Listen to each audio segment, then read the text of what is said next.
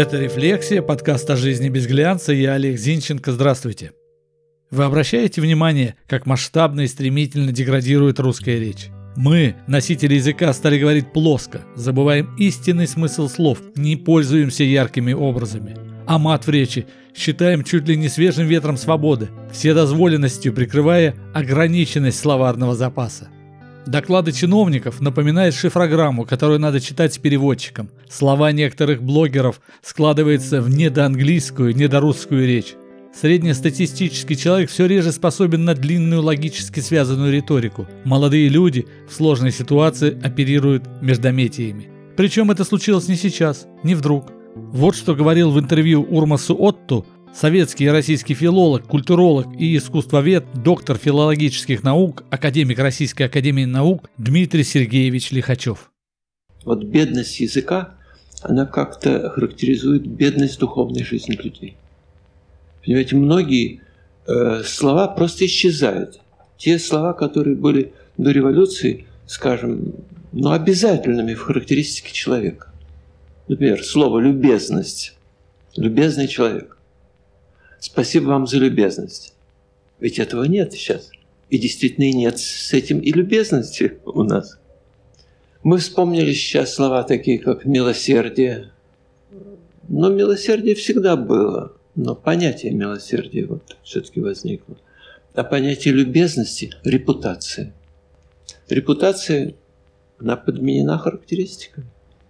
Ее нет в жизни и нет как слова. И очень много слов в нашей жизни сейчас исчезло, потому что исчезла их основа. Исчезла их основа. Дмитрия Сергеевича нет с нами уже 22 года, но актуальность его выводов, увы, не стала менее точной за это время. Как мы обращаемся к друг другу? Как мы обращаемся к незнакомым людям? Где культура обращения к людям? Почему мы перестали обращаться к мужчинам и женщинам красивыми словами «сударь» и «сударыня»? Это производные от государя и государыни. Если вслушаться в звучание этих слов, понимаешь, что в них нет раболепия, но достаточно уважения, чтобы обратиться к незнакомому человеку. «Сударь, не сочтите за труд, подскажите, пожалуйста, который час?» «Ну, красиво. Внятно, понятно.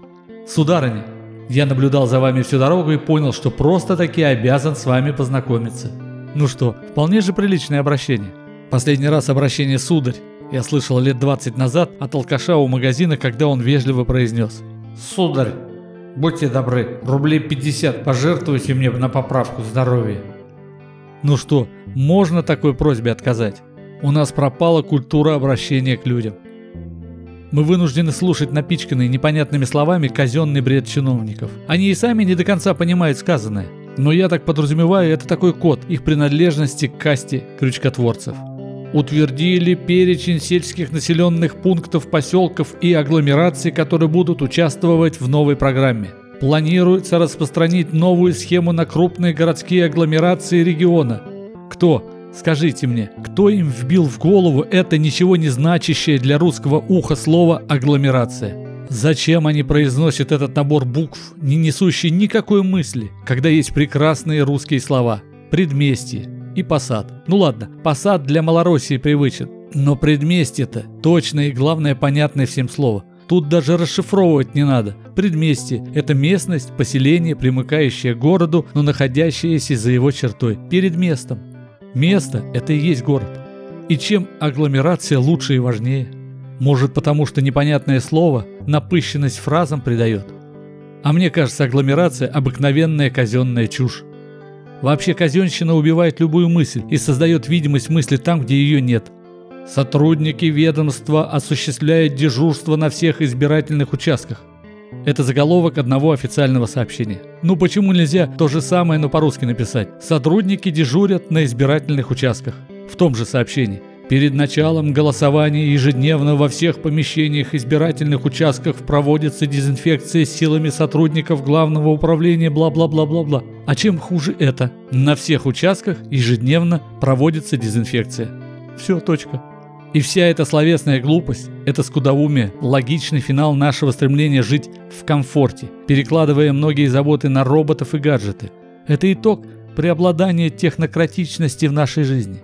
Вот какое открытие сделал задолго до этого дня академик Лихачев. Моя теория состоит в том, что каждый человек и каждый народ имеет мозг, созданный с огромнейшим запасом.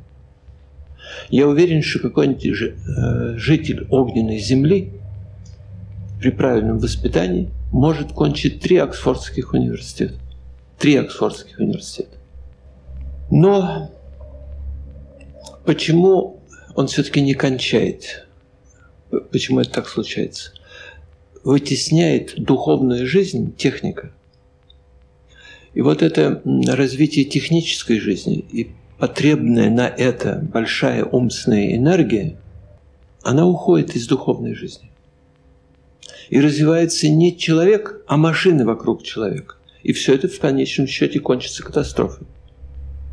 Потому что для развития техники требуется развитие э, общее, общая культура человека. Только тогда будут сделаны большие изобретения, большие открытия и в области науки, точных наук также точно.